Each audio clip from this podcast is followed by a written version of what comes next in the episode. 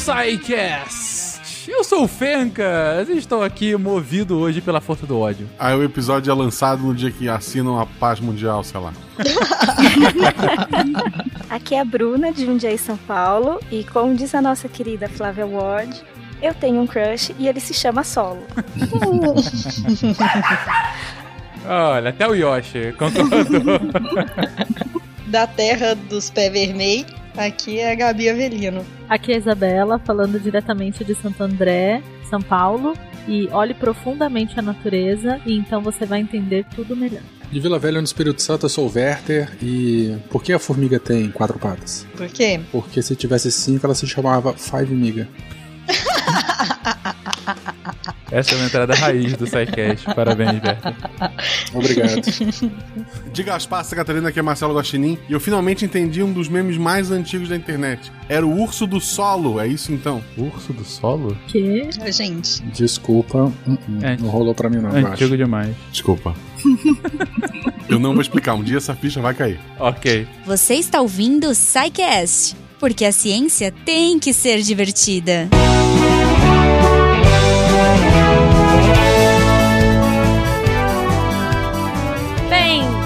a mais uma sessão de recadinhos do SciCast. Eu sou a Jujuba e antes da gente partir pro episódio, eu queria lembrar vocês de que o Cambly, essa plataforma maravilhosa que conecta alunos a professores de inglês nativos, é apoiadora do nosso projeto. Então, se você ainda não conhece, procura lá no site cambly.com, que é C-A-M-B-L-Y.com.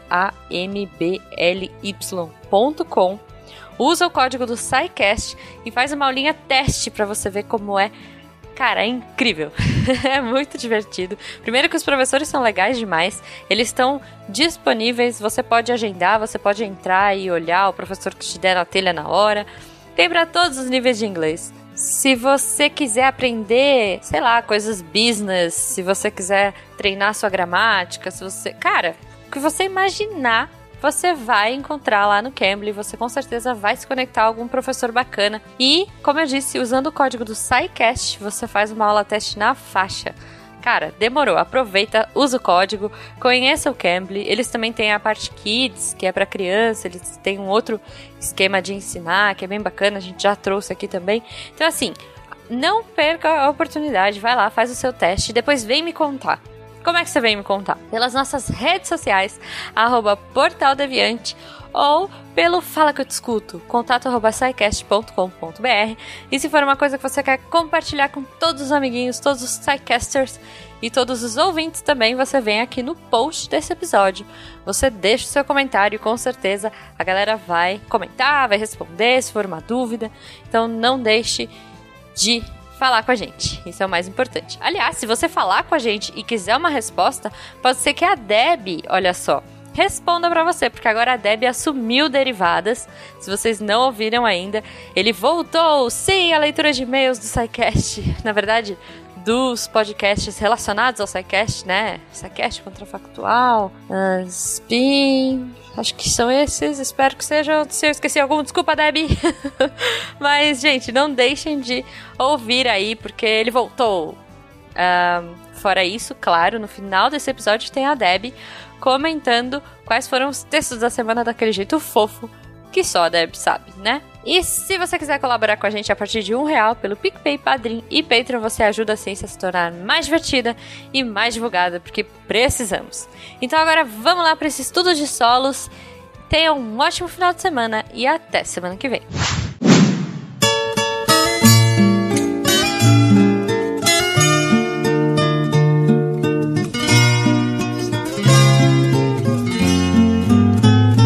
Areia, terra, arrumei o meu roçado, deixei o chão preparado pra plantar e pra colher.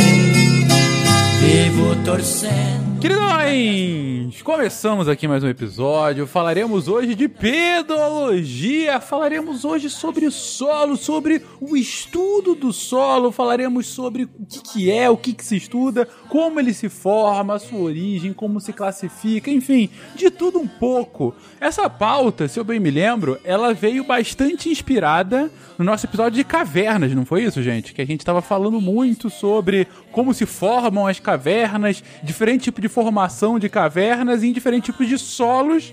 E aí a galera começou a falar: Poxa, a gente nunca falou especificamente de solo, né? Por que não fazer uma pauta só disso? Cá estamos, cá estamos para falar sobre solos. E eu já tô começando aqui uma definição bem errada de pedologia, mas é isso mesmo, gente? É o que eu disse, tem mais, tem menos, e aí? Essas coisas da Gabi aí. Então, a pedologia, na verdade, assim, é difícil, né, definir o que é pedologia, o que é solo. É, solo é, é aquela terra, né? É a terra que a gente vê. Mas, e quase como se respondesse assim: o que, que é solo? Solo é terra, uai, e acabou.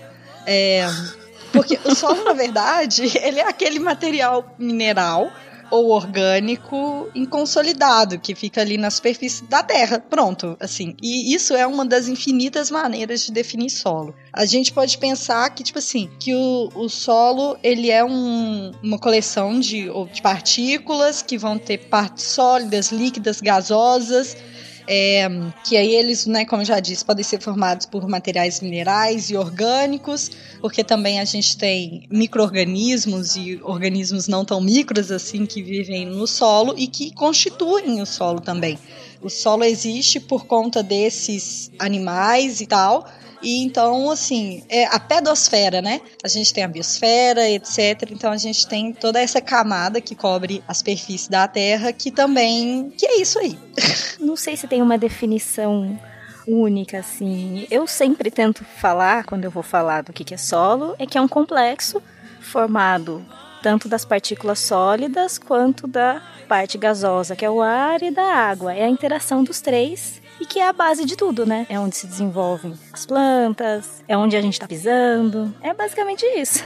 Bom, existem autores também que complementam é, essa definição clássica, incluindo aí os organismos, né? E a biomassa presente no solo também, principalmente naquela camada superficial, no primeiro horizonte do solo, que nós vamos falar mais à frente, que seria aquela camada com maior quantidade de matéria orgânica, é, proveniente aí, né, da, da, do acúmulo e decomposição aí da, das partes aéreas, né, dos organismos, da biomassa que fica logo acima do solo. Então é uma coisa bastante complexa mesmo. Uhum. Eu acho que uma coisa interessante da gente falar é porque a gente está falando, o nome da ciência né, do solo é pedologia. E de onde vem isso, né? O, na verdade, o que a gente está considerando aqui é o pedon, né? O pedon em grego é solo, mas o, o pedon é a menor unidade em que se pode dividir um solo. Então, aquele grãozinho, ou, né, porque ele pode ser é, agregado e tudo mais. Então, a menor partícula de um solo é um pedon. Então, a gente vai falar a respeito dessa ciência que vai para menor partezinha do solo. Não confundir né, a pedologia com podologia e nem com pediatria. Exatamente. Podologia é de pé. De pé. A gente vai falar do, do, do pedon, que é o, o solo, aí, como a Gabi bem falou.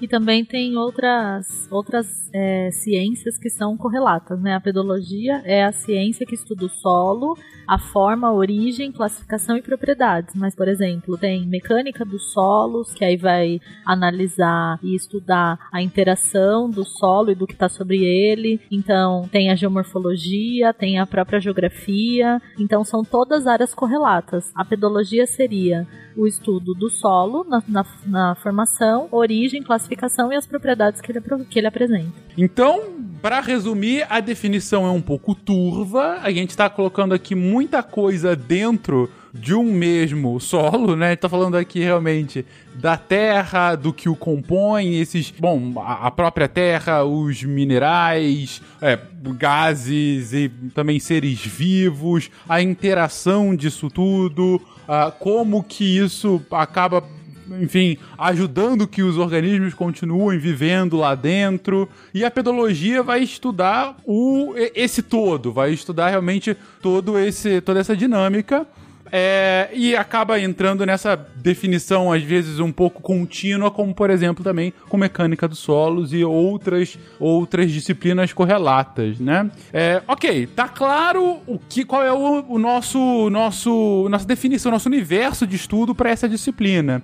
Mas tem muito tempo que a gente estuda solos, digo, a interação humana com os solos acontece porque, enfim, a gente vive em cima dele. Mas colocar a ciência em cima dele é, colocar a ciência sobre ele é algo há muito tempo recorrente, de fato já tem uma construção de muito tempo. Como é que foi esse desenvolvimento da disciplina? Bom, é, é uma coisa é, bem recente. Na verdade, assim, é, a evolução dos estudos da pedologia, elas foram surgindo pela necessidade de corrigir fertilidade de solo, elevar a fertilidade natural dos solos. É, existe muito problema para a agronomia com relação à acidez e tudo mais. Então, de fato, a gente precisava estudar aquela terra ali, né? Então, é, em 1880, Dokshayev, que eu não sei se falar direito, mas ele foi que percebeu que falou assim, gente, isso aqui não é só um montoado de coisa existe algum. Existe um porquê disso aqui tá aqui e existem elementos que vão atuar sobre essa terra, sobre isso aqui. E aí, então, ele decidiu sistematizar isso em forma de uma ciência. É, então, é, é, recente quando a gente compara com outras coisas estudadas, assim, né? E aí, então, isso veio para o Brasil é, em 1892, através da Estação Agronômica de Campinas, que aí evoluiu para o Instituto Agronômico e por aí vai. É, e aí o, foi fundada só em 1935 uma seção específica de solos no Instituto Agronômico, e, que o programa de pesquisa ele tinha objetivos específicos para solo, caracterização química e física, e aí alguma espécie de classificação dos solos é, estudos de metodologia da, da análise né, física, química e até da mineralogia dos solos e por aí vai. Então é, é recente a, a pedologia, a ciência. Essa seção ela ainda existe, Gabi, e eles fazem caracterização química e física dos solos para fora, para produtores até hoje lá no IAC. Se você Legal. quiser fazer uma análise de solos, pode mandar para lá e eles analisam. Bom, beleza. Uma disciplina relativamente recente, pouco mais de um século, com mais com um desenvolvimento ativo aqui no Brasil. Mas vamos, vamos falar do que importa, vamos falar da nossa estrela da festa, vamos falar sobre solos. É... Gente, a gente comentou sobre isso, como eu, comentei, como eu coloquei mais cedo, no cast de cavernas, né? Que, que quando a gente estava falando sobre formação de caverna, a gente comentou rapidamente sobre como os solos se formam e como dessa formação poderiam surgir as reentrâncias e daí as cavernas, efetivamente, que tipo de solo era mais ou menos é, é, interessante para esse tipo de formação. Mas aqui a gente vai falar um pouco da formação de solos como um todo, né? É claro que a gente tá, quando a gente fala sobre solos, a gente está generalizando para diferentes tipos de solos que podem existir ao redor do mundo e são muitos, e são milhares, milhões de tipos diferentes que podem ser categorizados. Mas tem algum tipo de formação única? Digo, tem um processo que é comum a todos, ainda que, digamos assim, os ingredientes sejam diferentes? Não, aí continua, né? Como assim? Porque daí, se, tu, se outra pessoa falar, não é solo, daí já são. Meu Deus! Por favor, alguém. Fecas, a gente tem duas grandes forças na, da, naturais que agem é, para a formação de solos, que é o intemperismo e a erosão também em uma segunda instância. Né? O intemperismo basicamente é o fracionamento da rocha. Tudo começa com a rocha matriz. Né? É, é, o, é o leito de rocha, o leito rochoso, aquela rocha que fica exposta. Por ação, ação física e química do ambiente, né? É, por fracionamento mecânico por conta de calor e frio, por conta de chuva, a parte superficial dessa rocha matriz ela começa a se desintegrar, forma, é, sendo reduzidas a partículas menores. Com o passar do tempo, essa, essa, essa superfície ela acaba criando reentrâncias em que pode acontecer acúmulo de material vindo de outras regiões, acúmulo de biomassa, enfim. É, Cria-se. É, começa a criar uma, uma ligeira é, camada de matéria orgânica nessa parte superficial. Então, é, perceba que a parte mais profunda, o leito rochoso, ele permanece inalterado. O que vai sofrendo alteração é a parte mais superficial. Essa parte mais superficial, então, com o passar do tempo, ela começa a sofrer processos de de é, sucessão ecológica, é, espécies vegetais começam a se estabelecer, nesse, é, criando biomassa. Nesse meio tempo, animais começam a frequentar esse ambiente também, e ele continua sendo atacado por, pelo intemperismo, formando, e aí a gente começa a, a, a, perceber a formação de horizontes. Tá? Isso é um processo contínuo, né? tudo isso vai acontecendo ao mesmo tempo também ao longo de, nós estamos falando aí de milhares, milhões de anos, enfim. É, até chegar um momento em que a gente pode falar que nós temos um, uma, uma região, um solo maduro, é aquele solo em que, aquela região, perdão, em que a gente tem a rocha, o leito rochoso é, inalterado, temos vários horizontes, né? O horizonte C, é, horizonte B, horizonte A, a camada superficial de matéria orgânica. Isso aí eu acho que a gente vai acabar comentando ao longo do tempo. Até a gente chegar naquele estágio em que o solo ele está maduro, né? O que, que é isso? É aquele solo que tem essas diferentes camadas bem bonitinhas assim, bem fáceis de serem identificados. É, basicamente é isso. Tudo começa então com essa questão do intemperismo. Uhum. O intemperismo da rocha matriz. E de acordo com o tipo de rocha matriz, a gente pode ter né, características físicas e químicas desse solo é, bem distintos é, é em, é, se a gente comparar diferentes regiões, por exemplo. Então, uma região que tem uma rocha calcária, ele vai apresentar um tipo de solo, uma região que tem uma rocha basáltica, ele pode apresentar um outro tipo de solo, que é o caso da terra roxa, aí, bem comum aí, é uma região com solo bastante fértil, porque tem de origem, ele é de origem basáltica, né? É, enfim, é, basicamente o processo é esse. Respondendo à pergunta se tem uma se tem uma fórmula geral, digamos assim, né, uma formação geral, independente do, do tipo de solo, eu acredito que a gente possa falar que sim. Uhum. Porque todos os processos vão ter diferenças, mas é, vão seguir essa receita, que seria a rocha inalterada, inicialmente. Essa rocha, ela vem lá dos processos de formação da Terra, né? E aí milhares, milhões de anos atrás. A partir da rocha inalterada, três coisas é, principais que vão atuar: o clima, os organismos que estiverem disponíveis ali, a topografia e também o material de origem dessa rocha que vai, que vai depender, que vai ditar, né? Qual que vai ser a, a formação desse solo. Então, a, a união dessas, desses quatro desses quatro aspectos, digamos assim, é que vai fazer é, a receita de formação de todos os solos. E aí o clima vai ser diferente, os micro-organismos, a topografia, então vão gerar solos diferentes, mas a, a receita é essa mesma sempre. Então, continuando o que, que os, os meninos falaram, na verdade aprofundando um pouco mais, quando a gente está naquele processo de formação dos horizontes que o Werther comentou, a gente vai ter. É, a, primeira coisa que acontece quando a rocha matriz começa a sofrer aquele intemperismo, a ser fragmentada e tudo mais, a gente vai ter então o que é chamado de regolito. Ele é, é aquela massa fragmentada, mas com muita característica próxima à rocha original. Então, se por exemplo a gente está falando de uma rocha que é sedimentar, essa parte do, do perfil, ela também tem essas características. Você consegue ver as laminações e por aí vai. Isso é uma coisa muito legal de vocês observarem em barranco de estrada. Quase sempre a gente está passando por uma estrada e tem um corte, né? E aí tem aquele barranco. Isso é muito fácil da gente ver. É, então a gente tem esse regolito, que é essa parte mais profunda, mas que está logo acima da rocha, que ele conserva bem as características e tal.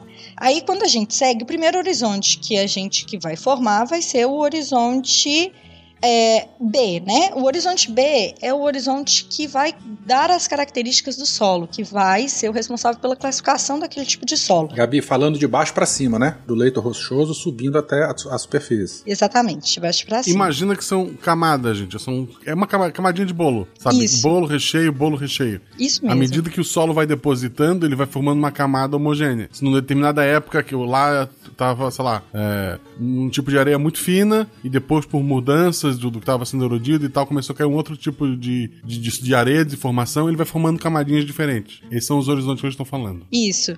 É, o, o, por exemplo, o Fencas comentou que existem vários tipos de solo no mundo e tudo mais.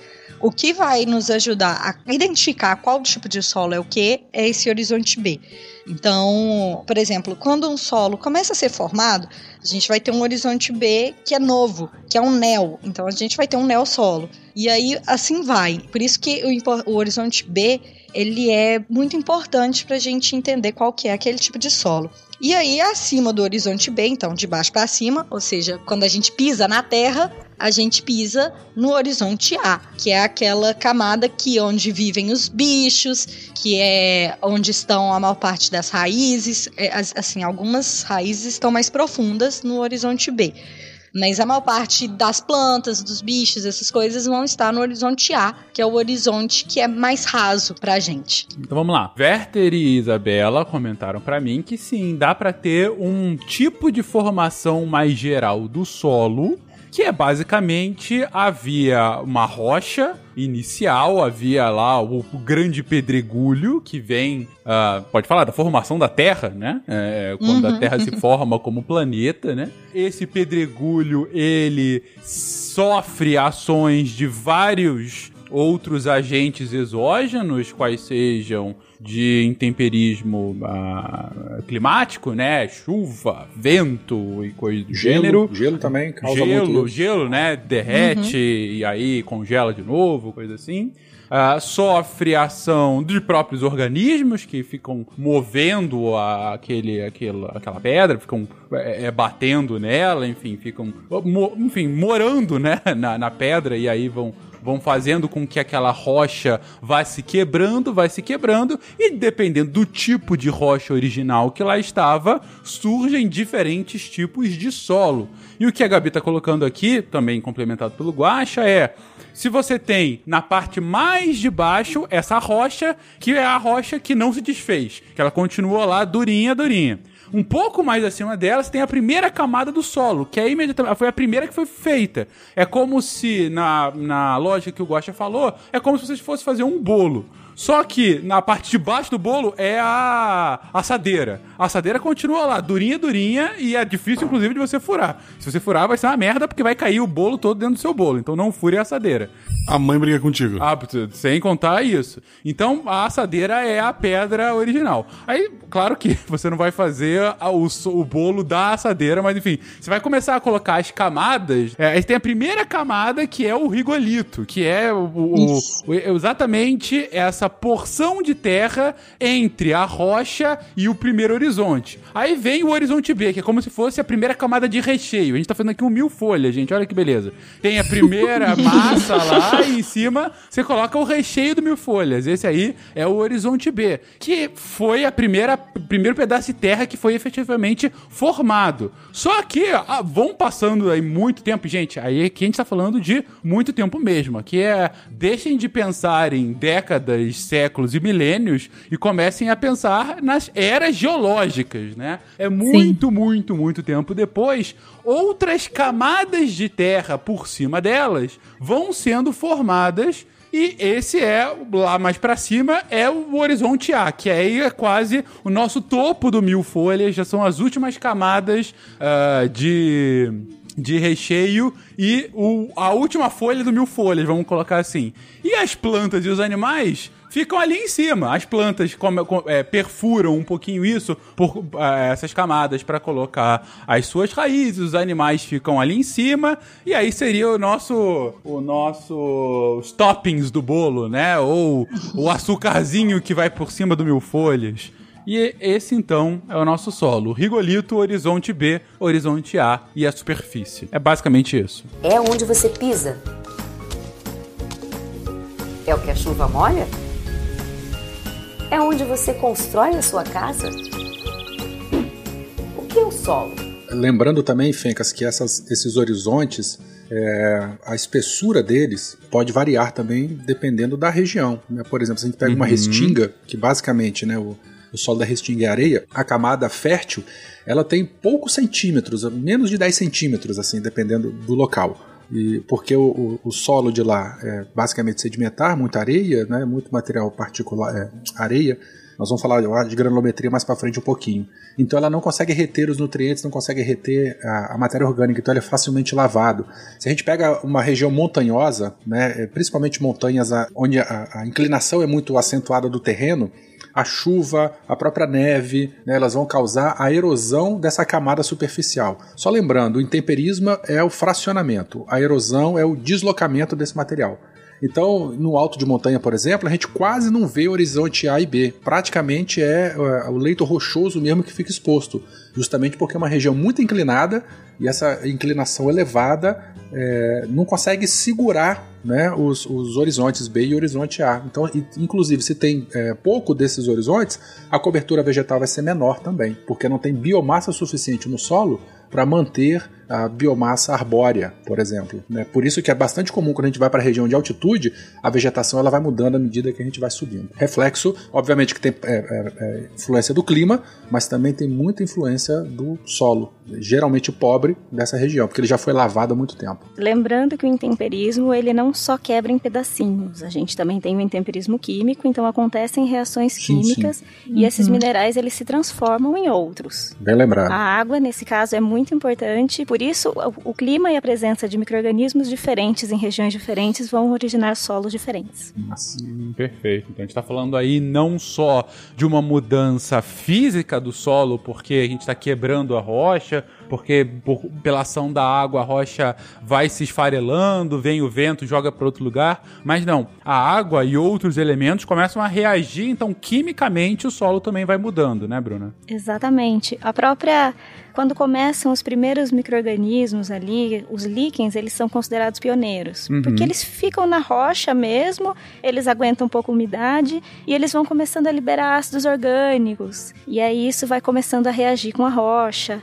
A própria liberação de mais gás carbônico, se tiver uma quantidade de água, ela vai acidificando a água e você vai tendo mais reações e vai transformando esse- esses minerais primários em outros. Perfeito. Bom, então, sabendo dessa formação geral dos solos e sabendo também dessa diferença da formação do solo justamente por conta dos elementos que o constituíram, ou seja, o tipo de rocha, o tipo de intemperismo, ah, essas reações químicas que acontecem, os micro-organismos que lá estão e outras características, eh, eh, como o Werther colocou agora há pouco, como que a gente pode definir justamente essas características físicas do solo? Ou seja, é, é, eu falei lá, a gente pode ter ali milhares de tipos de solos diferentes ao redor da Terra, mas a gente, bons cientistas tentam categorizar tudo, né? Tenta fazer com que haja minimamente uma comparabilidade entre esses diferentes tipos de solo a partir de indicadores básicos que possam catalogá-los, né? E que tipo de indicadores são esses, gente? Bom, então, é, a gente começa pelas características físicas, né? Uhum. Ah, a gente tem a mais fácil de todas, que é a cor. E a cor é. E ela é muito, assim. É uma característica muito forte. Tanto que, por exemplo, o Werther citou a terra roxa. É, e tem a terra preta, e aí eu falei que eu sou do pé vermelho, né? Que Uhum. é porque a terra aqui é muito avermelhada. Eu sou canela verde, relaxa. Só que canela verde não tem nada a ver com isso, não. Aí, então assim, é, a cor é muito notável, é muito perceptível. E aí também, assim, além desses nomes comuns, na verdade, eu acho que Terra Roxa já foi uma classificação de solo, hoje em dia é nitossolo, porque mudou a classificação, mas ah, os latossolos, por exemplo, a- a- é, isso faz parte da classificação do solo. Então a gente tem um latossolo vermelho e um latossolo vermelho amarelo, por exemplo. É, a- hoje em dia, o que é usado pelos pedólogos é a tabela Mansell, que é uma cartilha, é uma, é uma carta, né? Assim, é um livrinho com várias matizes de cor. Então você vai olhando, você pega ali aquela terra e você vai comparando até você achar a cor daquela terra. E aí então você vai conseguir fazer uma classificação que vai, vai te levar para algum caminho, né? Dentro do sistema de classificação brasileiro de solos. É, e aí tem umas outras coisas. A cor, ela, ela é um indicativo de certas coisas. Então, solos escuros, eles têm maior teor de matéria orgânica. Um solo vermelho, ele vai ter óxido de ferro. Um solo amarelo, ele vai ter é, a presença de óxido de alumínio. Aí você tem solo cinza ou esverdeado, é, vai te, é, você vai ter a ideia de que aquele solo ele passa a maior parte do tempo alagado. Então a cor, é, ela não só não é por si, não somente por si só um indicativo, mas ela te leva a entender um pouco a história daquele solo, o que que, onde esse solo tá e tudo mais. Bom, cor, que mais, gente? Azul. Não. Marília Gabriela. Cor azul. Um sonho. Paz mundial. Bom, outra característica física dos solos é a textura. E a, a textura, quando a gente está falando da pedologia, ela é muito semelhante à granulometria que o Werther tinha comentado. Quando, por exemplo, ele falou das areias ou né, do solo da restinga e tudo mais. É, bom, a textura, ela é, então, o tamanho daquela partícula. É o tamanho da partícula que constitui o solo. Quando a gente vai separando os materiais, a gente, né, os materiais do solo, a gente percebe que eles vão ter várias texturas, vários tamanhos e por aí vai. E aí a gente pode ter é, partículas que são perceptíveis ao olho nu, por exemplo, um cascalho. Todo mundo sabe que cascalho ele cabe aqui na palma da mão. E também a areia e tal. Mas tem outros que são é, que ficam naquele limiar ali, por exemplo, o silt. O silt é um tamanho de partícula que ele fica entre a areia e a argila.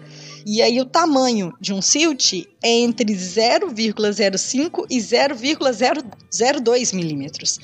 Então, assim, é... então, já, a gente já não consegue ver a partículazinha na mão. É... Qual que é a diferença disso para um solo? É, assim, vai determinar a maneira com, assim, com que as plantas vão se desenvolver, se aquele solo vai ser um solo que se encharca facilmente, é, né? Por exemplo, solos que tem muita argila, é, é, possível que a gente tenha um solo que alague mais, porque a argila ela cria uma camada impermeável e não deixa a água penetrar ali profundo. Isso tem muito a ver com o espaço intersticial do grão, né, Gabi? Porque a argila, o grão é tão pequenininho, Também, tão pequenininho né? que ele fica muito compactado. Então isso acaba criando Sim. essa camada que impermeabiliza. É, o exemplo mais claro disso é a gente meter o pé no, no mangue, que o pé fica colado, né? Às vezes você tira o pé, mas o sapato fica lá, lá, lá embaixo, porque ela, ela cria uma massa compacta é, que, que acaba retendo, é, ou impedindo, né, ou retendo bastante água naquele local. Eu perdi uma Raider assim. Rapaz, andar de Raider ou chinelo no mangue é pedir pra, pra, pra perder mesmo, cara. Eu já perdi no barro. Então, e do contrário, aquele solo bastante arenoso, é, o, o, grão é maior, o espaço intersticial é maior e ele acaba, é, a água acaba é, percolando, né, transpassando esse solo com uma maior facilidade. Ele tem pouca é, capacidade de reter água. Então, só para eu entender, gente, aí vocês comentaram, ok, textura vai depender muito do tamanho das partículas que vão formar aquele solo. A gente pode ter pedrinhas e a gente pode ter argila, que é uma partícula minúscula. Mas é, é sempre assim, que, tipo de, de, de, partículas geralmente estão nesse solo? Ou, em outras palavras, uh, num mesmo tipo de solo sempre vai ter um tipo, uh, um desses tipos, ou seja, sempre vai ser só areia, mistura ou não? Que tipos são esses? Toda parte sólida, né? Toda parte da, da formação sólida dos solos vai ser sempre constituída de uma, uma porcentagem de areia, que seriam as partículas com, com diâmetro maior, é, siltes, que seria o diâmetro intermediário, e argila. E o que vai mudar de um solo para outro vão ser as porcentagens é, a gente vai dizer que predominantemente um solo é arenoso se a maior parte dele for é, composta de areia, mas não significa que ele não vai ter as outras, as outras granulometrias também. Todo solo vai ter um pouquinho de cada um. Ah. E aí essas as características do solo vão ser dadas é, justamente por conta dessa distribuição aí de granulometrias. Então, pegar um exemplo, talvez o mais óbvio, pensar num deserto, a gente está falando aí de um solo, imagino que bastante arenoso, né? Pega a Restinga, pega a Restinga. Restinga é bonitinho, tá na beira da praia. e tem ao longo do Brasil todinho. Bairrista. Não, não é bairro. Olha, Gabi, você vem pra cá também, Gabi. Guarapari te conhece. É, então, assim, num deserto, a gente tá falando aí de um solo que superficialmente é basicamente areia. E imagino que um pouco mais pro fundo também vai ter bastante areia, até porque tem muito vento e continua sendo bastante areia. Mas o que você está dizendo, Isabela, é que indo um pouquinho mais pro fundo, você tende a ter também, mesmo no deserto, uma proporção de silt de argila, é isso? Isso, exatamente. Hum. A maior parte vai ser areia, mas sempre vai ter uma porcentagem mínima que seja de todas é, essas outras partículas aí. Entendi. Rapaz, e o cara Enquanto... foi pro deserto mesmo e não ficou na restinga, você é um safado. Enquanto isso, se você for falar, por exemplo, de uma restinga... Ah, ah garoto! não me menospreze, Werther. Tô é, brincando você, é, você teria um solo bastante mais argiloso, Uh, mas ainda assim você também vai ter lá no meio areia e silt, mas em menor, menor, bem menores proporções do que no deserto. Essa é a lógica. Sim. Se a gente pegar um manguezal, por exemplo, também vai ter areia, mas a fração de argila e silt vai ser muito maior. Muito maior. Né? Aquela Perfeito. lama preta do mangue, se a gente fizer uma, uma, secar ela, botar naquelas peneiras que fracionam, Uhum. é, aquelas colunas verticais, a gente também vai encontrar um pouquinho de areia. Mas a maior fração, Uhum. sem dúvida, vai ser silt e argila. E aí, gente, ainda sobre essa questão, é, imagino que tenham essas três, areia, silt e argila, sempre esteja, porque, afinal, era, como a gente colocou, uma- era uma rocha original que foi se desfazendo pela ação de outros elementos externos. E, é, no caso de areia, ela se desfez, mas se desfez, se desfez ainda em partículas muito grandes, enquanto que a argila ela foi bastante é, esmagada, né? Ficou bem, bem, bem pequenininho mesmo até formar a argila. E essa diferença de proporção, ela também vai ser consequência, eu imagino, do tipo original da rocha e quais foram os elementos que agiram nessa rocha, é isso, né? Sim. Exatamente. Vou pegar Ok. um exemplo extremo, novamente, do manguezal. Além disso tudo, a lama tem aquele cheiro fétido e tem também aquela cor- coloração escura por conta do excesso de material orgânico presente lá na, na- na lama do mangue. Uhum. Sacou? Ou seja, tem tanto material orgânico, tem tanta ação da água que acabou criando.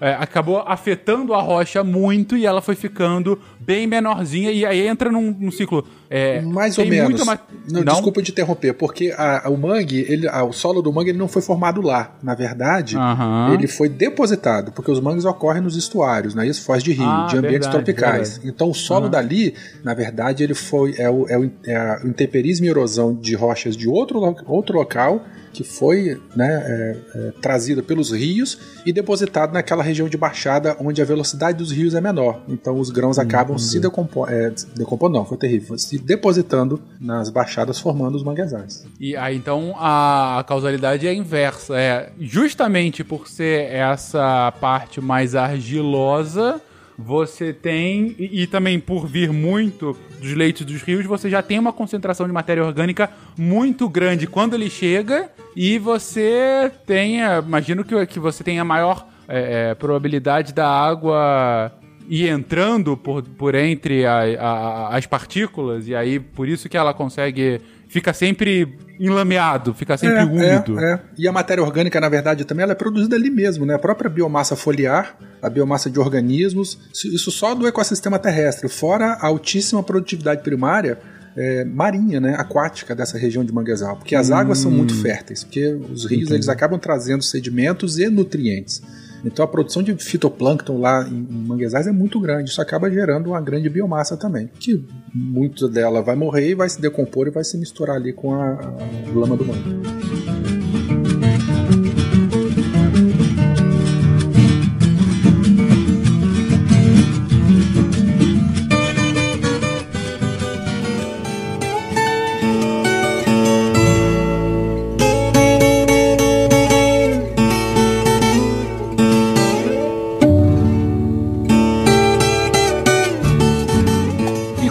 Solos são catalogados, gente, que outros tipos de características a gente pode citar? Bom, a gente tem a, a estrutura do solo, que aí são as condições naturais que a areia, o silt, a argila, elas vão estar aglomeradas. Esse é mais abstrato da gente pensar. Porque eles vão, quando o solo está se formando e tal, essas partículas, os minerais, eles vão naturalmente se organizando, né? Uhum. E aí eles vão ser chamados de agregado.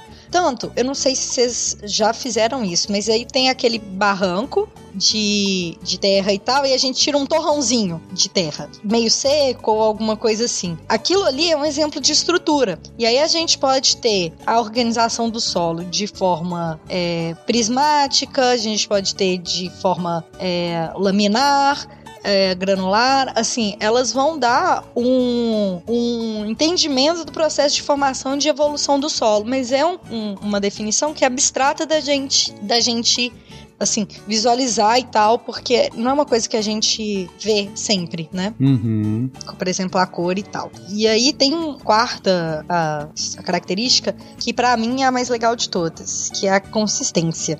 E aí eu vou perguntar pra vocês, quem já fez e brincou de fazer panelinha de barro? E aí fez um barrinho e montou uma panelinha bonitinha? Ou fez qualquer outra coisa? Ah, claro, eu muitas vezes. E sempre dava errado porque eu nunca cheguei a cozinhar o barro pra poder virar cerâmica. Sempre dava errado.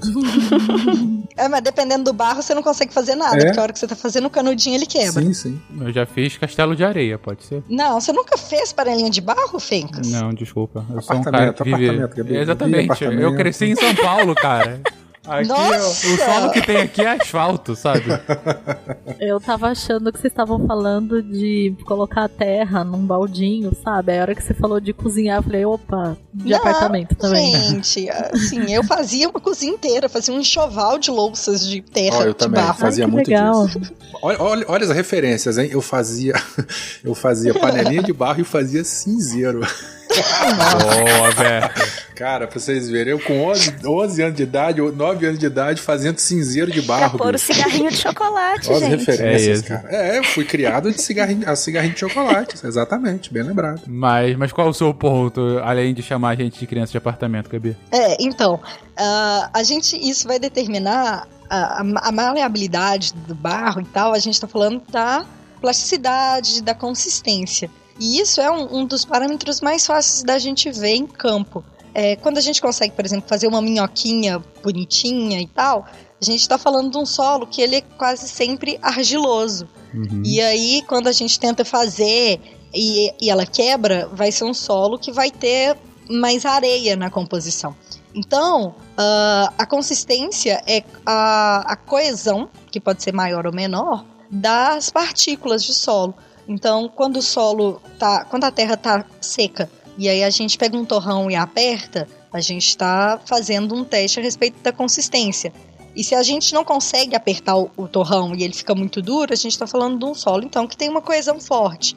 E aí, se a gente umedece esse torrão e ele continua duro, a gente vai ter, né, essa característica se mantém em um ambiente úmido. Então, a gente é, é o jeito mais fácil, né, e mais legal. Eu adoro isso, fazer coisinha de barro. Artesanato.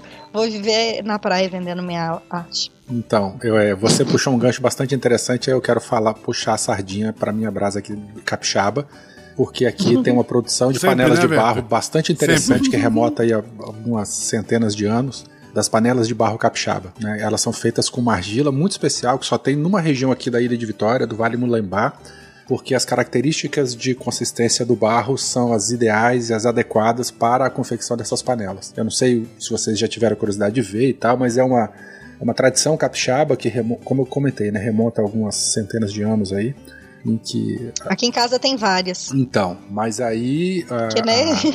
O pessoal faz a panela com esse barro específico, porque ele tem a consistência ideal, que vai permitir a moldagem de uma maneira adequada, para depois que suporta o cozimento dessa panela, para aí sim ela poder virar cerâmica e tal. E isso só é possível exatamente por conta dessas peculiaridades do, do- da argila dessa região. É uma história bastante bonita, vale a pena conhecer. E visitar também quem vier para cá.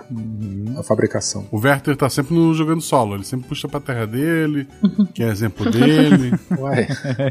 Sobre a estrutura que a Gabi comentou, que é realmente difícil, né, de, da gente enxergar, mas ela acaba sendo muito importante porque os agregados eles vão permitir a existência de espaços dentro do solo. Esses espaços são os poros.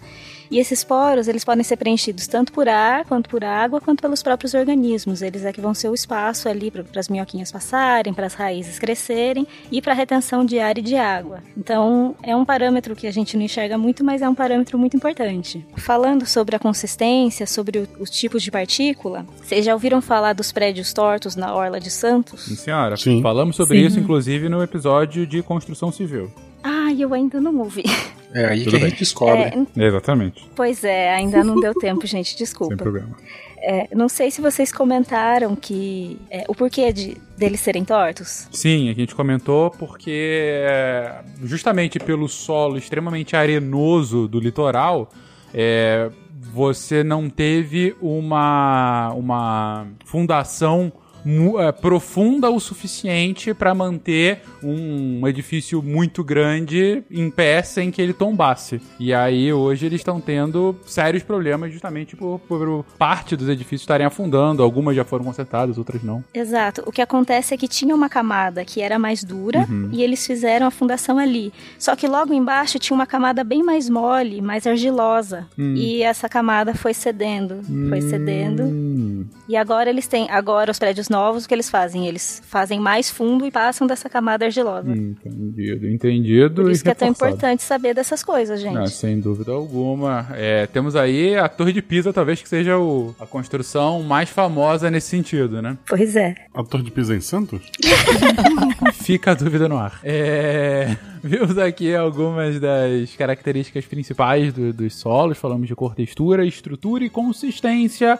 Cor a cor, enfim, não precisa colocar muito mais disso, já tá bem claro. A textura, basicamente, ah, do- os elementos básicos que, de que são formados é, aquele solo como um todo, ou seja, se é alguma coisa mais arenosa, ou seja, partículas um pouco maiores, se é o silt, que é um meio termo, se é a argila, que é uma partícula minúscula, aí qual é a proporção dessas três naquele solo. Falamos da estrutura, que é basicamente como que essa composição de areia, silt e argila, ela se dá, se é por uma coluna, se é por uma lâmina, se é por grãos. E falamos da consistência, que é basicamente o grau de coesão entre todas essas partículas ah, que acabam levando a um solo a consistências diferenciadas e também a, a forma que você pode modelar aquele solo, ah, o, o impacto que vai ter para uma construção, como disse a Bruna agora.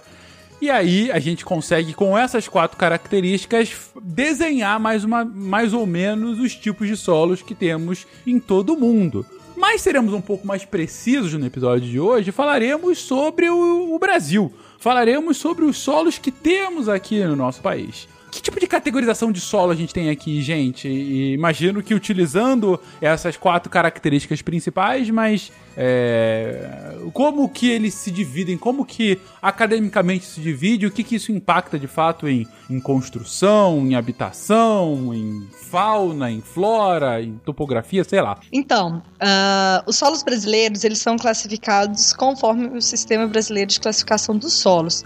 Ele é um, um sistema hierárquico e multicategórico e é- ele segue o modelo de classificação dos solos de outros países e tal, mas claro, adaptado para a nossa situação. Ah, atualmente a gente tem 13 classes, né, que são reconhecidos no principal nível categórico, né, da hierarquia, que são as ordens. E aí as ordens, elas vão ser divididas em subordens, que aí elas vão ah, comportar os grandes grupos e os subgrupos. Ahn, as classes, elas vão ser definidas pela presença ou ausência dos horizontes bem definidos. Vocês lembram que eu comentei lá atrás que o horizonte B era o que ia ser responsável por nos guiar no sistema de classificação. Então, o horizonte B, ele vai ser o que a gente vai chamar, por exemplo, de horizonte diagnóstico. Se a gente encontra num barranco por aí um horizonte B, né, que é aquele que está logo em cima do, do horizonte que ainda parece a rocha, mas está abaixo da superfície, se a gente encontra um horizonte bem profundo e mais ou menos alaranjado, é provável que a gente esteja falando de um latossolo. Ou então, se a gente encontra um horizonte B bem rasinho, ou seja, você começa a cavar, você encontrou rocha, pedra e tal. Então é provável que a gente esteja falando de um neossolo, que é um solo que ainda está no processo de formação. Então, ah, ah, o diagnóstico desse horizonte B, identificar direitinho aquelas características que a gente comentou a respeito da cor, da, da textura e tudo mais, vão nos guiar dentro dessa nossa chave de classificação. É, na verdade, os horizontes A também podem servir. Se a gente está falando de um, A, um organossolo, que é um solo que é riquíssimo em matéria orgânica e por aí vai, o que vai ajudar na classificação desse solo vai ser o horizonte A, que é onde está toda a matéria orgânica, já que a gente está falando de um organossolo. Uh, e aí a gente vai para os outros níveis abaixo, né? Dentro dos grupos, e aí a gente vai ter, imagina, um latossolo vermelho amarelo. Aqui o que vai mudar vai ser a cor. Então a gente já está indo lá naquelas características que a gente falou.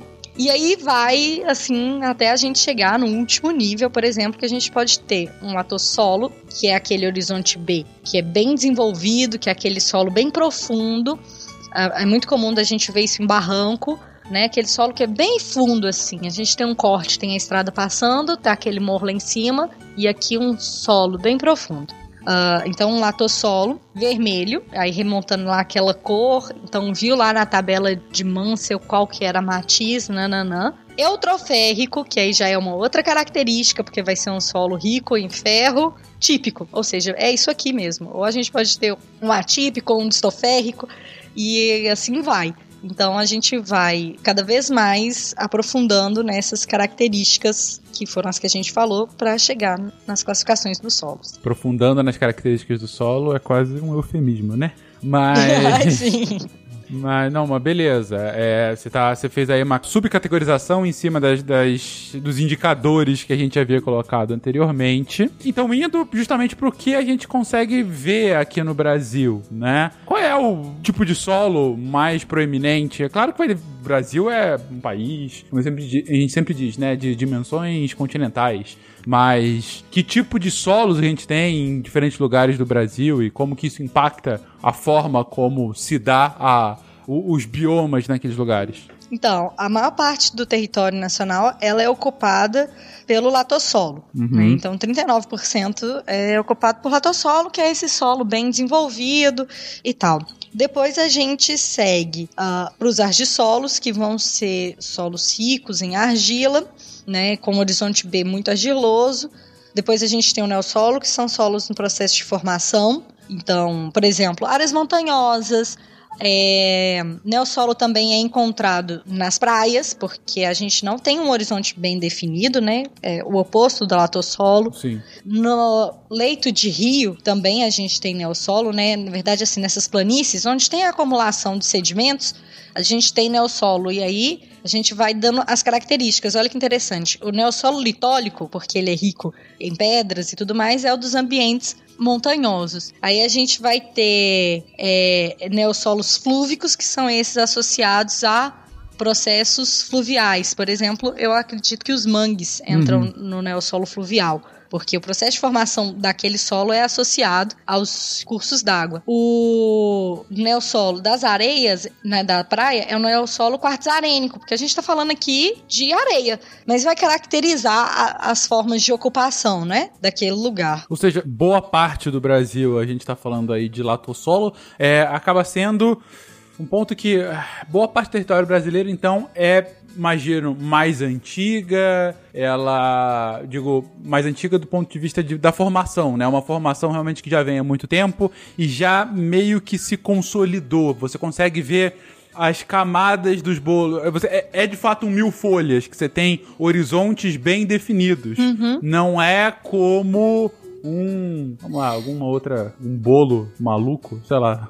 sei lá, diga-me aí um outro exemplo de. Uma torta, que só uma tem duas torta, camadas. Excelente, uma torta de maçã em que você tem a crosta e o recheio só. Não, é, é, é, realmente um mil folhas com camadinhas muito bem definidas. Isso, quase 40% do território nacional é um latossolo. Isso aí tem a ver também com o fato do Brasil estar tá, é, praticamente no meio de uma. De uma área geologicamente estável, né? Do, exatamente. Uma... Não. Não, não tem nada a ver, tá. Não, não tem nada a ver, porque uh, o, a formação do latossolo, ele tem a ver, na verdade, com a topografia, né? Então vai ser um lugar que vai permitir que a água infiltre bastante, né? No, que a água vá bem fundo e consiga atuar com tranquilidade. Então, num lugar que é mais declivoso, é difícil a gente ter latossolo, porque a água vai escorrer. A água não vai atuar em profundidade, entendeu? Uh, então tem mais a ver com uma topografia suavizada. Ah. E, não e o clima, né? É, e, e, e, o clima, exatamente. Que é quente e úmido, o microorganismo adora, gente. Hum. Exatamente. A gente tem latossolos sobre várias litologias, então não tem, não vai ter essa relação direta. Não tem relação direta, entendeu? Então é um solo que na verdade ele não é tão assim. Não, tem alguma relação porque em geral é, é, é a falta sim. de acidentes geográficos se dá por a gente estar no meio da, da, da, da, placa tectônica. Mas eu entendi seu ponto. Não é essa a única causa. É, a Bruna traz aí, por exemplo, a questão de é, a gente estar tá aqui num lugar muito quente e úmido, tem muita decomposição, como diz o Werther, e aí o solo vai é, as camadinhas vão ficando muito mais definidas por conta disso, né? Mais fundas. Mais fundas. Você vai, você vai atingindo níveis de profundidade. Tipo assim, são dois. A gente tá falando de dois metros de altura, dois metros de profundidade no mínimo. Uhum. Então, é, ela vai atingindo bastante. É, é bem fundo.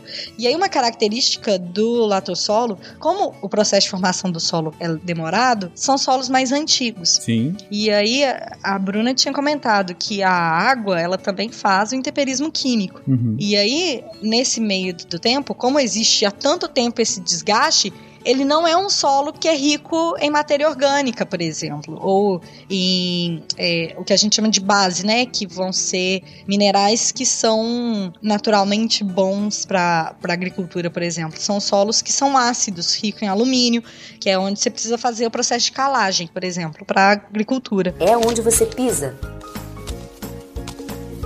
É o que a chuva molha? É onde você constrói a sua casa? Que é o solo? Tá, deixa eu ver se eu entendi. Dado que o solo é bastante profundo e que você tem realmente essa umidade grande, essa, esse contato constante com a água, ah, essas reações químicas que a água acaba trazendo é, faz com que, em geral, esse solo mais antigo, esse é, esse latossolo, ele não tenha, ele não seja muito rico para um processo agrícola, porque ele é bastante ácido é, e porque a, a matéria orgânica, ainda que tenha bastante matéria orgânica, deixa eu ver se eu consigo fazer uma, uma boa uma boa lógica aqui. A- o caso da Amazônia, é, que sempre falam que o solo da Amazônia em si, ele não é inerentemente rico. O que a, a diversidade biológica amazônica, como a gente viu no episódio de Amazônia, se dá justamente por conta da própria Amazônia, porque morre a- as, as plantas ou caem as folhas, morrem os animais e isso vai alimentando uma fina camada de matéria orgânica que vai retroalimentando os nutrientes do solo e aí a floresta consegue continuar crescendo. Agora, aí. se você corta a floresta como um todo e não tem esse processo de retroalimentação, o solo em si é um solo, em geral, mais pobre do que outros solos e daí não tão bom para agricultura. Exatamente. Ele não tem a capacidade de reter nutrientes. À medida que vai acontecendo essas transformações químicas, vão acontecendo. Não vou entrar nos detalhes da química do solo, mas vão acontecendo trocas de, de elementos químicos e eles vão perdendo é, a capacidade de reter os nutrientes com ele. Então, os nutrientes eles vão sendo levados embora. Eles não ficam presos nas, nas cargas que as partículas mais antigas tinham, que elas conseguiam segurar os nutrientes. À medida que vai trocando, as novas, os novos elementos eles não conseguem mais reter. Então, tudo que você joga ali, ele não fica preso. A matéria orgânica, ela ajuda a segurar esses nutrientes e não deixar eles irem embora. Perfeito. Se você tira a matéria orgânica e você tem essas partículas que não conseguem segurar, você joga o nutriente e ele vai embora. Ô, Fecas, deixa eu só voltar um passo atrás. Você falou, ah, se cortar toda a vegetação e tal. Você está sendo muito conservador e muito bonitinho. É, a remoção da vegetação pelo corte, mas também pelo fogo ou pela exploração mineral do solo e subsolo. Removeu aquela camada superficial, balbal. A recuperação é muito difícil. Perfeito, Werther. É, é, a gente comentou isso no episódio de Amazônia, mas Sim, fica sim. aí a, a lembrança, né? Realmente perfeito. Dizer, O ponto que a gente quis levar lá e a gente reforça aqui é, é que é burro você substituir a Amazônia por um latifúndio de soja. Não faz Nossa, o menor sentido. Ou pasto, né? Não faz o menor sentido. Até um sentido econômico, digo. Além de toda a questão de impacto ambiental, que é o principal motor, mas mesmo se você tiver somente uma, uma análise eminentemente econômica sobre isso, é, é, é- é idiota. Você não vai ter um, um solo rico. A, a quantidade de, de corretivo para o solo, para você ter uma, uma plantação boa, ou mesmo para você ter um pasto recorrente para sua para sua cabeça de gado, é isso já aumenta, encarece demais ah, o seu custo produtivo, ou seja, é, é uma produção burra, pouco eficiente. Se esse episódio sair da nossa bolha, vai ter o ouvinte reaça que vai dizer o seguinte: ah, mas o índio taca fogo na floresta. Mas animal, o índio que taca fogo na floresta, ele faz rodízio de cultura e o impacto é local. Mas aí o Fencas está falando de grandes extensões de pasto ou de plantação de soja. Só queria te complementar em uma coisa, Fencas. Uma coisa que eu pensei aqui mais no começo na, da fala do Fencas, aí não sei, depois eu acho que talvez você até tenha dado uma explicada melhor, mas talvez a gente, o que vocês acham da gente explicar que não necessariamente uma rocha é, antiga, é, o processo de formação da rocha é, na escala geológica mais para trás, digamos assim, não necessariamente é, vai fazer com que o solo que partiu dessa rocha seja mais velho, porque o tempo de exposição ao intemperismo físico, químico e biológico pode ser diferente, e isso pode gerar solos é, diferentes também. Então pode ser que tenha uma rocha que ela é, é, o tempo de formação dela seja antiga, mas o solo É recente, né? é ser jovem com É. relação a- ao processo da, do, do intemperismo com relação à rocha mãe. Ah, perfeito. Então fica claro, eu tinha comentado, ah não, é um solo mais antigo, mas isso não tá atrelado à questão do latossolo. Tem outros muitos elementos mais preponderantes do que idade, de fato, de formação, como bem explicou agora a Isabela. A gente pode comentar também um pouco é, de- dos habitantes do solo, né? Basicamente, a gente tem dois grandes tipos de classificações dos organismos que habitam esse ambiente. A gente pode classificar com relação ao tamanho ou com- classificar com relação ao papel funcional, ou papel ecológico, ou até com o ciclo de vida desses organismos. Com relação ao tamanho, a gente tem microfauna, mesofauna, macrofauna, megafauna, tem escrotofauna, enfim, é, isso tem a ver com o tamanho. Então, assim como as diferentes frações gran- granulométricas têm a ver com o tamanho do grão, de acordo com o tamanho do organismo, ele se classifica em algum desses, dessas, dessas situações. Né? Microfauna abaixo de 0,2 milímetros, meso entre 0,2 e 2 e assim por diante. Tudo que for acima de 2 centímetros é classificado como megafauna. A escrotofauna que eu fiquei brincando agora há pouco é daquele excelente documentário Ataque dos Vermes Malditos que eles vivem debaixo da rocha. É coisa mais antiga, não sei se vocês vão lembrar disso. Lembro, infelizmente, entregando a idade. Bom, com relação ao, ao papel funcional ou ciclo de vida, né, a gente tem aqueles organismos que eles são permanentes, temporários ou acidentais. Os permanentes são aqueles que passam todo o seu ciclo de vida dentro do solo. O exemplo mais claro e prático e fácil de entender é o que o Fencas acabou de falar, que são as minhocas. Né? Todo o seu ciclo de vida ele se dá debaixo da terra.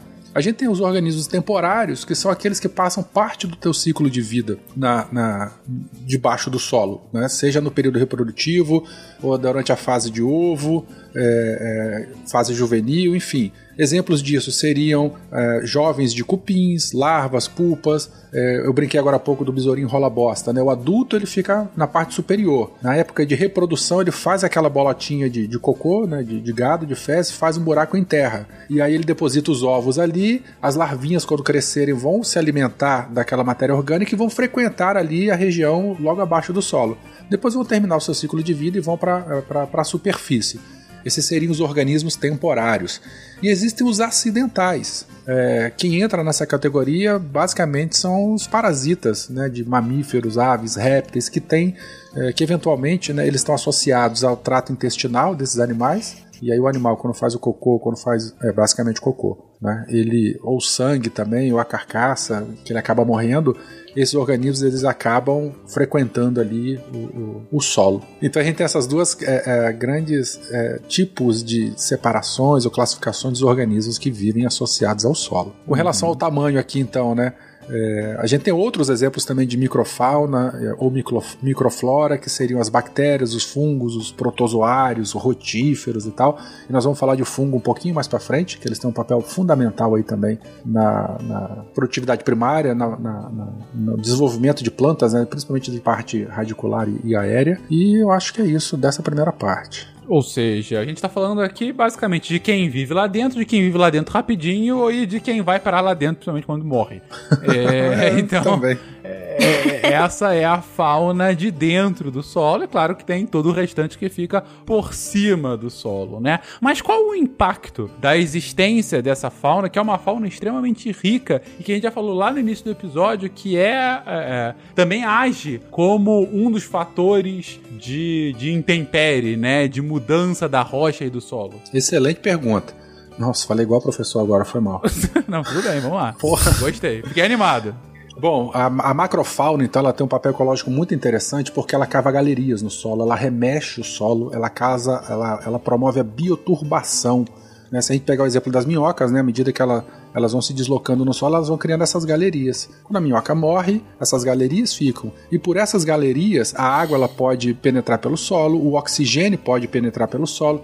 Ah, mas planta não respira pela raiz. Sim, mas o fungo que está lá dentro ele precisa de oxigênio. Né? Outros organismos precisam de oxigênio lá também. Então essa a, a macrofauna ela também ela remexe o solo, né? fazendo com que a serrapilheira da superfície ela possa ir para as partes mais, um pouco mais profundas. Ela, elas remexem então pegando aquela parte mais profunda, levando a superfície. Então eles e isso ajuda é, ou facilita os processos de mineralização da matéria orgânica, tornando a biomassa é, disponível novamente para ser utilizada, utilizada pelos vegetais. Eles aumentam a porosidade né, isso do solo, com essa série de benefícios aí associadas aos outros organismos, animais ou vegetais. Então quem faz isso é a, a macrofauna. É, a gente também, com relação ao tamanho, né, a gente tem a, a mesofauna, que seria aquele, aqueles animais de tamanho intermediário, eles servem de alimento para a macrofauna. Eles precisam se alimentar, sobreviver de alguma coisa.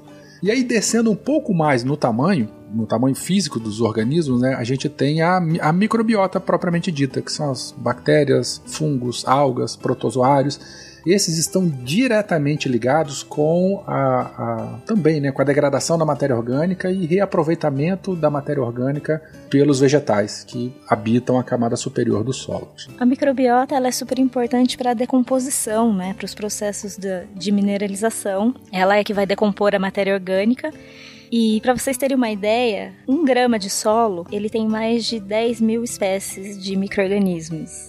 É uma quantidade muito grande então, não são indivíduos, né? São espécies diferentes, riqueza espécies. de espécies. É um absurdo. Exatamente. Então, e dentro da própria célula, eles são fontes de nutriente também. É, as células vão morrendo e elas vão, se, vão sendo reaproveitadas por outros micro-organismos que estão ali vivos. A ciclagem é muito grande de nutrientes. É, é, o que a gente chama, na verdade, de biomassa microbiana, né? Inclusive, a gente até faz análise disso para saber se, como está a atividade do solo. Que está muito relacionado com a saúde do solo também, né? E a capacidade de suporte de biomassa vegetal acima dele, né? Sim, exato. É onde você pisa. É o que a chuva molha? É onde você constrói a sua casa? O que é o solo? Só para entender a lógica. Se eu tenho muita microbiota dentro do solo, provavelmente isso simboliza que o solo ele é bastante rico ou tem um processo de decomposição Uh, ou seja, tem muita matéria orgânica disponível para ter essa quantidade de microfauna. E aí ele continua. Ele, ele complementa, ele fecha o ciclo, o ciclo realmente de, de decomposição e, e, e retorno do, dos, dos minerais ao solo. Exato. É, onde tem alimento ali, eles estão. Tanto que ao redor da raiz, que é o que a gente chama de risosfera, que é uma região toda ao redor da raiz, ela é a região mais cheia de micro-organismos. Porque a raiz ela já vai soltando é, compostos orgânicos, solta alguns gases, e ali eles já vão se aproveitando e se entendendo ali entre eles mesmos. Então, quanto mais microorganismo, maior, maior a atividade ali da, da região. Uhum. E se a gente tem essa riqueza, né, o, o, solo ele seria um solo completo, né? Se tem muito microorganismo, é sinal que é um solo bem estruturado, bem saudável. É um solo que você não tem impactos, né? O impacto antrópico, por exemplo, você pode ter menos. É um solo que não tem produto químico lançado nele, por exemplo, né? Porque o produto químico acaba, acaba diminuindo essa essa, essa biodiversidade de microbiota, por exemplo. Uhum. Então, microbiota alta é sinal de, de, de, solo saudável. Inclusive, tem alguns organismos, aí no caso não só microorganismos, mas existem alguns organismos que são usados justamente como bioindicadores. Que se eles estão lá é porque o solo tá bom.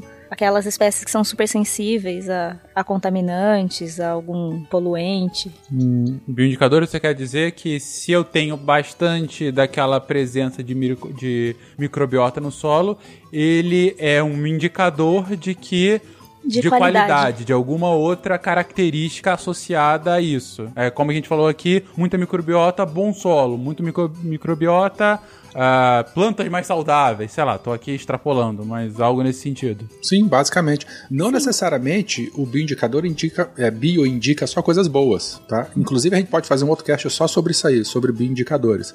Existem bioindicadores que a presença dele é, indica condições adversas. Mas enfim, uma alta biodiversidade de microbiota é sim um indicador, um bioindicador de solos de boa qualidade. Hum, isso da biodiversidade é importante. Por exemplo, num solo de monocultura, você vai acabando, você vai diminuindo a biodiversidade. Você pode até ter muito, mas de poucas espécies, e isso também não é legal. Por isso que fala-se bastante de é, hoje em dia, não sei se é hoje em dia, mas enfim, pelo menos eu já cresci assim, de cultivo compartilhado, né? Em que você bota a cobertura vegetal do cultivo mais heterogênea para você favorecer um aumento da biodiversidade do solo.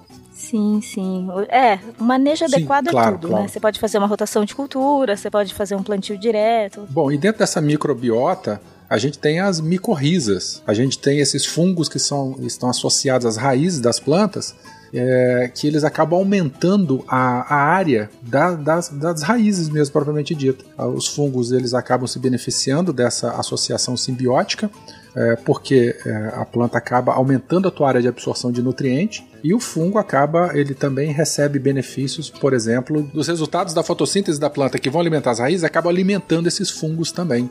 Então essa associação de micorrizas com raízes já é amplamente estudado, divulgado e incentivado é, e é mais do que comprovado que eles aumentam a, a biomassa de matéria seca, tanto da, de- de- da parte foliar, da parte que fica de fora da terra, quanto das raízes. Isso é uma simbiose é, muito benéfica para as duas partes envolvidas. É como se fosse uma extensão radicular, como o Werther falou. Imagina que a raiz chega até uma altura. Aí a hifa do fungo, que é como se fosse o fungo ele vai se estendendo, como se fosse o bracinho dele que ele vai esticando e ele vai indo para mais longe e ele alcança nutrientes e água a distâncias maiores. Então ele ajuda a planta a captar nutrientes e além disso ele encontra, ele dá a mãozinha para o fungo que está saindo da raiz da planta do lado. Então as plantas elas conseguem se comunicar por meio de sinais químicos. Então você imagina um bosque, assim, um, um bosque pequeno e está começando uma infestação num cantinho. E essa planta que começou a ser infectada, ela começa a liberar alguns, algumas substâncias químicas que vão para a raiz, o fungo faz essa troca entre uma raiz e a outra através dessa rede micorrízica e a planta que está lá do outro lado, que ainda não sabe da, da, infe- da infestação, ela já começa a produzir seus, sua proteção. Ela já foi avisada. Eu acho isso demais. Foda, como se ela estivesse fazendo vacina pro que tá chegando. Elas vão se conversando e elas trocam nutrientes, elas trocam sinais, avisando se tá alguma coisa ruim, se alguma coisa tá boa. Eu fiz um spin de notícias disso, eu, realmente eu esqueci o número dele, se eu conseguir localizar para colocar na postagem. É, de, de dois botânicos que estavam passeando num bosque, eles viram exatamente isso. Um cotoquinho de planta que a princípio estava morto, é, outras de- da mesma espécie, algumas, alguns metros ah, adiante, e eles estavam intrigados por que, que esse cotoquinho a princípio estava morto, mas ele estava vivo. E não tinha folha nenhuma, é impossível dele fazer fotossíntese, mas quando eles fizeram um corte lá, viram que tinha células vivas e tal. E eles comentam essa questão da internet de fungos, ou internet de raízes, que é uma rede conectada de raízes e fungos que ligam as- os organismos da- de uma mesma espécie. Eles acabam suprindo é, os outros, né? Os outros indivíduos maneiro. dessa população. Bastante interessante esse conceito. E daí, e daí eu queria dar um aviso pro pessoal que é vegetariano, que diz que as plantas, elas não sofrem e tal. Olha só, elas passam informação entre si, não é fake news e acreditam uma na outra. Fica, o, o- fica aí o questionamento. Pô, mas que, que maneiro, cara. Realmente a, a forma como. Eu tô lembrando agora do, do seu spin. Eu vi esse spin seu, Werther. E, mas muito maneiro, primeiro, o mecanismo, né? Ou seja, essa comunicação entre raízes, na verdade, entre microbiota acoplada nas raízes das plantas, é, utilizando um processo químico é, entre essa- esses organismos da microbiota E isso como uma, um sinal, como isso é acaba virando, inclusive, resposta da planta a eventuais problemas futuros que essa comunidade possa estar enfrentando. Muito, muito maneiro. Não, e essa questão de aumento de área radicular também é muito interessante, porque se a planta tem mais raiz, ela vai absorver mais água, Sim, ela sim. vai absorver mais matéria orgânica, e isso dá um reflexo direto na, na parte arbórea, né, na biomassa produzida por lado de fora, aumentando inclusive produtividade, né, se a gente pensar do ponto de vista da, da agronomia, aumentando a produtividade de lavoura. Então, onde tem micorriza e essa simbiose toda, ah, ah, os benefícios eles são diretos. Sem falar naquela questão do, do- A gente passou batido aqui, mas apenas para fazer uma referência, aquela questão do ciclo do nitrogênio também, que a planta não consegue absorver ah, o nitrogênio, precisa de associação né, de fungos em raiz de leguminosas para transformar o nitrogênio atmosférico em amônia, que depois vai ser transformado em nitrito nitrato, que esse sim vai ser absorvido pelas plantas e tal. Então tem uma dependência bastante grande aí dos fungos do solo. É, nesse caso são bactérias, né? São, são os risóbios. Inclusive, é, aqui no Brasil, a gente só consegue exportar tanta soja a um preço bom porque a gente não precisa de adubo. Nós usamos um produto chamado inoculante, que é baratinho, e todo produtor, antes de plantar soja, ele molha a semente dele nesse produto, que é um caldo cheio de bactéria, de risóbio, e depois ele planta. Já estamos explorando biotecnologicamente as bactérias do solo. Que maneiro. Que maneiro, exatamente. A gente, mais uma vez, a forma como ciência aplicada acaba funcionando. A gente vê, a partir de pesquisa de ciência pura, né, de ciência mais básica, a, a forma como a- os organismos, as plantas e essa microbiota interagem e vivem, e aí, a partir disso, por experimentos, a ciência aplicada tenta utilizar isso para algum fim último de benefício social, né? É, isso é mais um caso bastante interessante aqui aplicado ao, à disciplina que a gente está vendo aqui hoje. As fake news vão destruir o mundo, mas os micro-organismos vão salvá-lo. Bom, bom, ela tem a sua própria rede anti-fake news. Exatamente.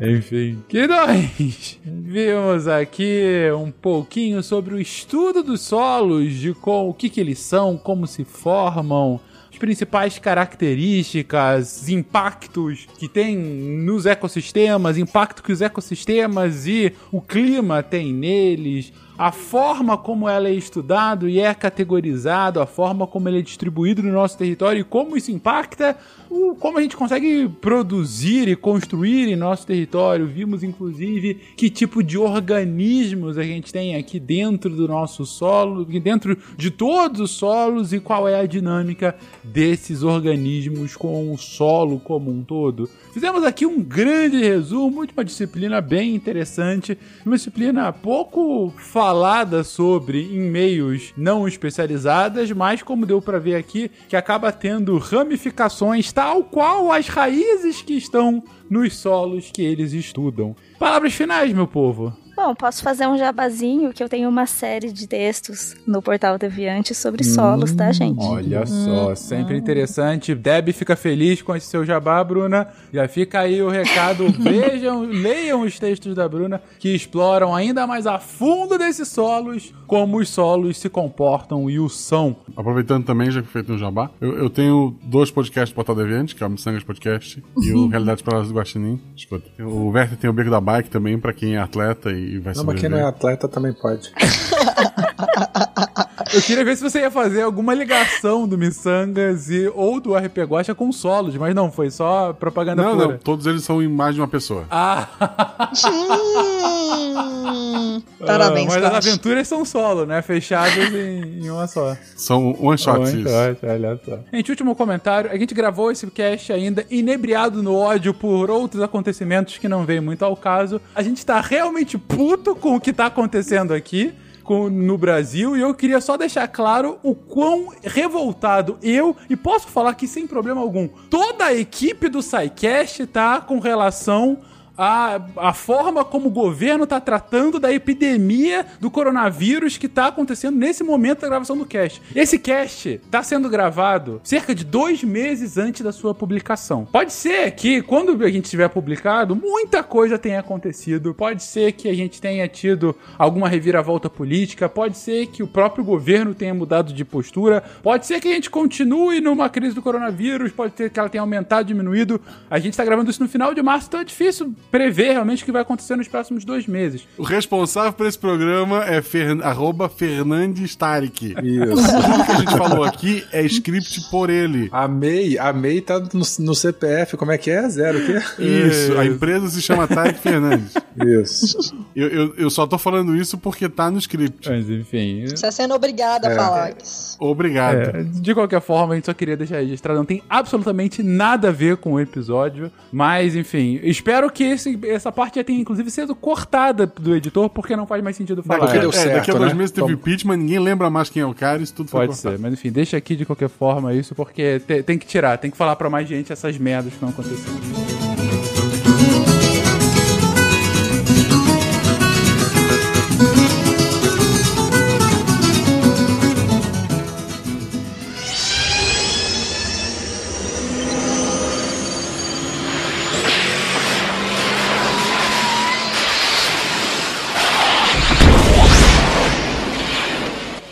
Bom, gente, aqui é o Fencas do presente, o quase presente. A gente de fato gravou esse episódio no final de março, né?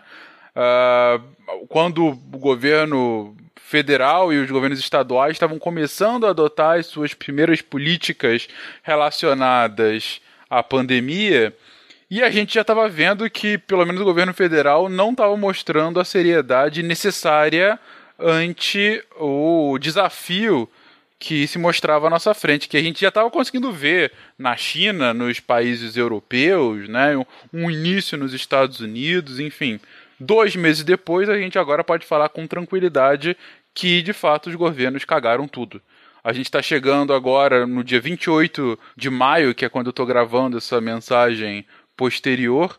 A gente passou de 25 mil óbitos aqui no Brasil, 100 mil óbitos nos Estados Unidos, mas nos concentrando aqui no, no Brasil, 25 mil óbitos aqui no Brasil, ah, mais de 400 mil casos relacionados à doença, isso sem contar a subnotificação, que a gente sabe que aqui no país é, é gritante. A gente pode afirmar, sem muita dúvida, que a gente já passou de, de- de- do milhão de casos, né? Ante essa subnotificação latente que a gente tem aqui. E que durante esses dois meses a gente, na minha mensagem, eu mostrava uma incerteza e já um- uma discordância com o que parecia ser, e hoje a gente tem absoluta certeza que de fato o governo federal. É, o governo federal nos últimos dois meses já trocou duas vezes de ministro, tá quase duas semanas sem um ministro titular da saúde. O ministro atual é, é um militar que não tem a menor experiência no cargo. E mesmo os governos estaduais, que em março pareciam estar pelo menos trabalhando de forma consciente em favor da, da ciência, de fato, né?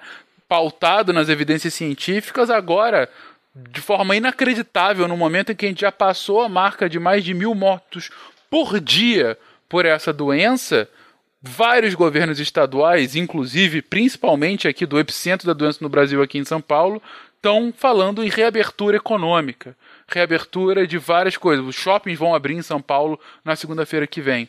É um absurdo inacreditável que só reforça não uma crítica ideológica, porque aqui eu critico governos à, à direita ou à esquerda que estejam fazendo isso, e tem governos de direita e esquerda indo para esse caminho, e sim uma crítica contrária ao nosso fim último aqui no SciCast, que é a defesa da ciência e de políticas públicas baseadas nessas evidências científicas. Nesse exato momento, o Brasil faz uma política de combate ao coronavírus longe de qualquer tipo de balizamento científico e sim em favor de achismos, em favor de uma abertura cega da economia e em favor seja lá do que. Enfim, fica aqui o registro absolutamente nada a ver com o episódio, mas ainda assim tudo a ver com o, o momento em que todos vivemos agora. Um beijo pra vocês, gente. Até semana que vem. Quem lê essa decisão não vai dar daqui que já vai beijar? Eu li!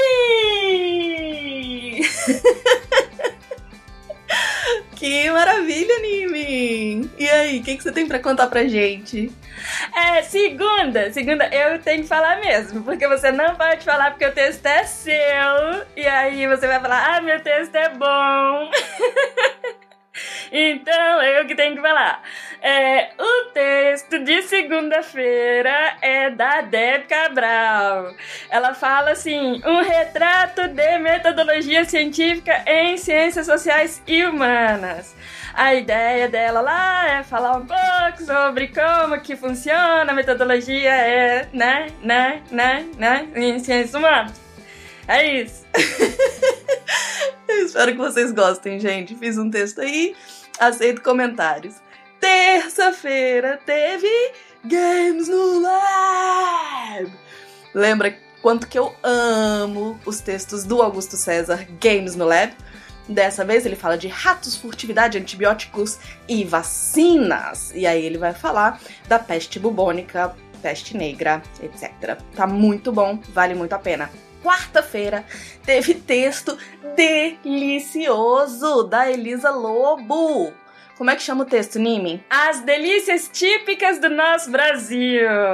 O texto fala assim de comida. É muito bom. Você sai assim com vontade de comer o mundo. o mundo não. O Brasil. Olha só, gente. Teve um ouvinte há umas semanas atrás que pediu um sidecast sobre os estados do Brasil e tal, e eu passei a ideia para os redatores. Gente, vocês não teriam vontade de escrever sobre o tema, cada um na sua área? E a Elisa topou escrever um pouquinho sobre as delícias típicas do nosso Brasil. Então ela passa por algumas regiões e alguns estados específicos falando de comida. Tá absolutamente incrível, delicioso, corre lá para ver. Quinta-feira teve texto da Isabela Simeão, Urbanismo e a Saúde Pública. Isabela é incrível, gente. Vocês têm que, se vocês ainda não leram nenhum texto da Isabela, vocês estão perdendo muito. O texto tá lindo, lindo, lindo, lindo, explicando inclusive uh, as diferenças sociais, uh, como que o Covid atinge pessoas de forma diferente, pessoas de classe diferente. Então, tá muito, muito, muito bom. Corre lá para ver. Sexta-feira teve Isabela Fontanella respondendo a hashtag Desafio Redatores Deviantes do um, André Trapani falando sobre economia. Então o texto chama Como funciona uma crise econômica verdadeiramente global. O texto é muito bom da Isabela. Isabela é muito boa também, Isabela. Deve ser mal de nome, né? Isabela. Isabela Fontanella, nossa maravilhinda, escreveu um texto incrível. Tá saindo aí sexta quentinho às 10 da manhã. E é isso. Lembrando que se você também quer se tornar redator deviante, é só mandar e-mail para contato@saicast.com.br. É, todos esses textos você encontra em deviante.com.br. Aqui é a Debbie Cabral, editora do portal Apagando a Luz da Torre Deviante. E anime!